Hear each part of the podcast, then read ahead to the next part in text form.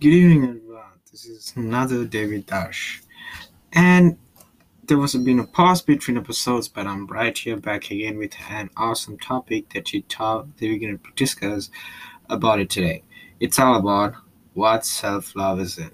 And thank you for joining me so far with my uh, podcast, and I'm so grateful to that. And also, I hope everybody's doing out there good and God's blessings, being safe and also I'll keep you all in my prayers.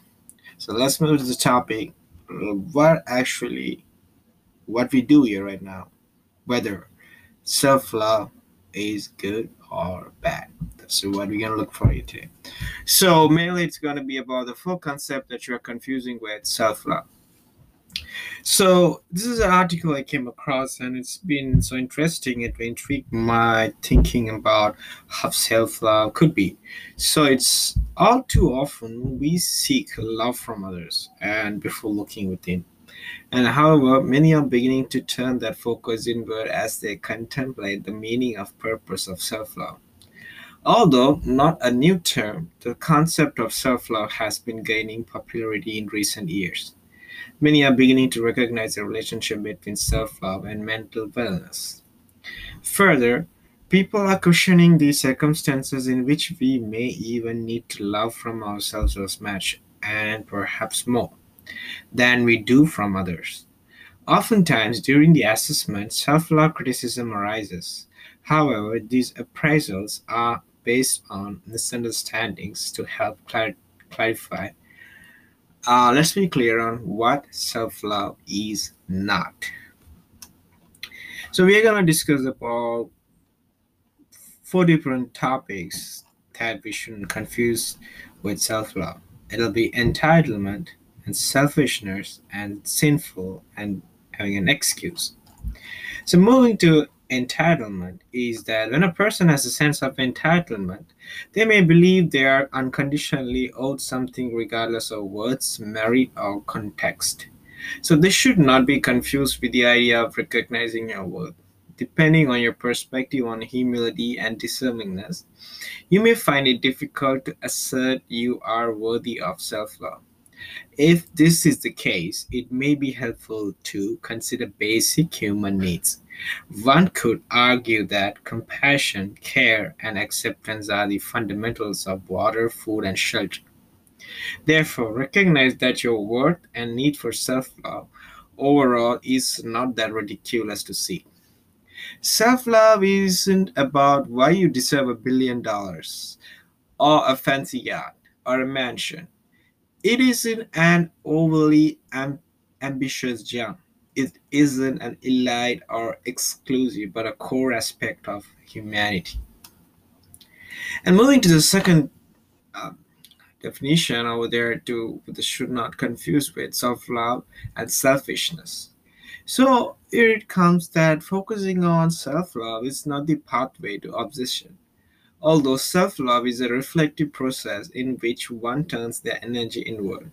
The benefits are not selfish and actually uh, in actuality, in order to care for the others effectively, one must first care for themselves.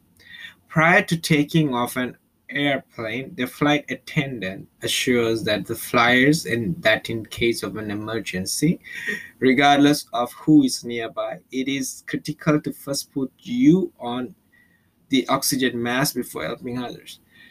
We won't dare tell anyone or someone who abides by this regulation that they are truly selfish.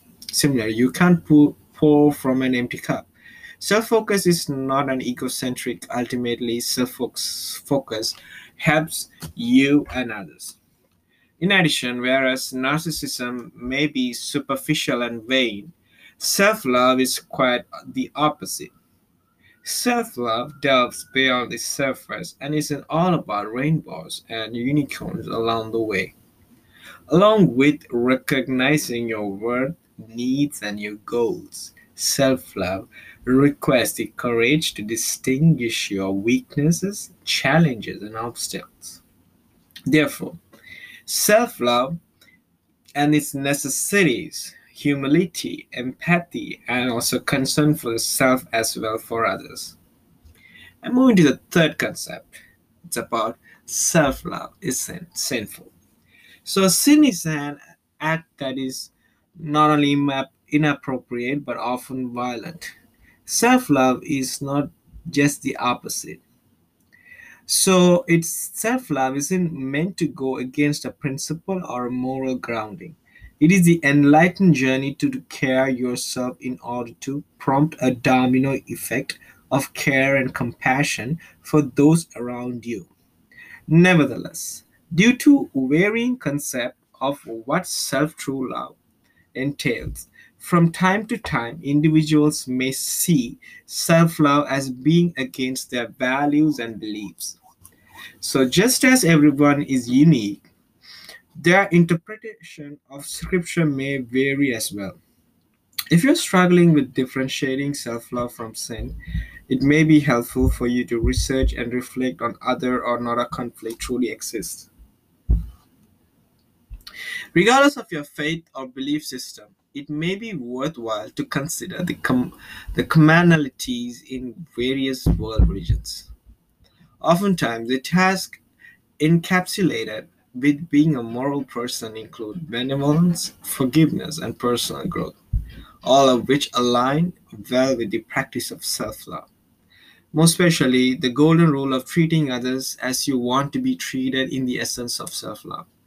From this common adage, we often jump to the lesson to treat others kindly, but we should not forget the implication that it requires being kind to ourselves is fair as well. It comes first.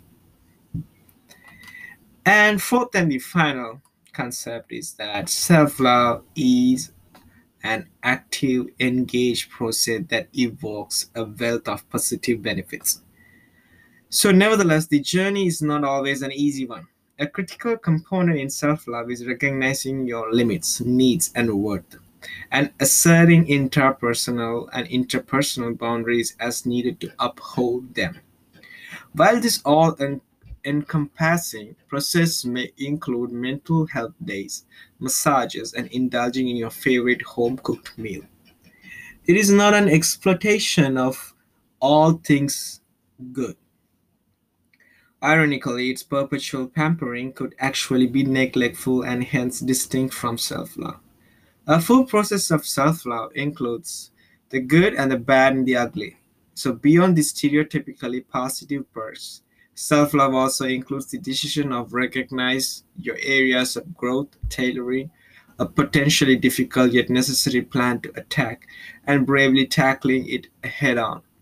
To an outsider without context, self love could appear as an excuse. So, however, it is critical that you have not used self love as your whole path to escape responsibility, accountability, and also difficult situations in general.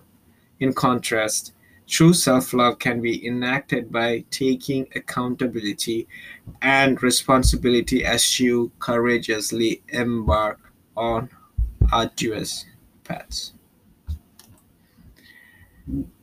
So, once again, with the emphasis on self love, the journey is ultimately independent one, although it is helpful to unite with others who are in the similar path. At the end of the day, self love is a growth of predominantly independent on a personal effort. The process of loving oneself is a subjective experience just because a, a tip has worked for many does not mean till it worked for all.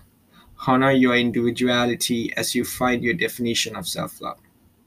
And thank you for joining today. I hope you guys think that self love is not just being selfish to you all, but you had to have a clear clarification of what you do. Before you give, give it to yourself. Love yourself.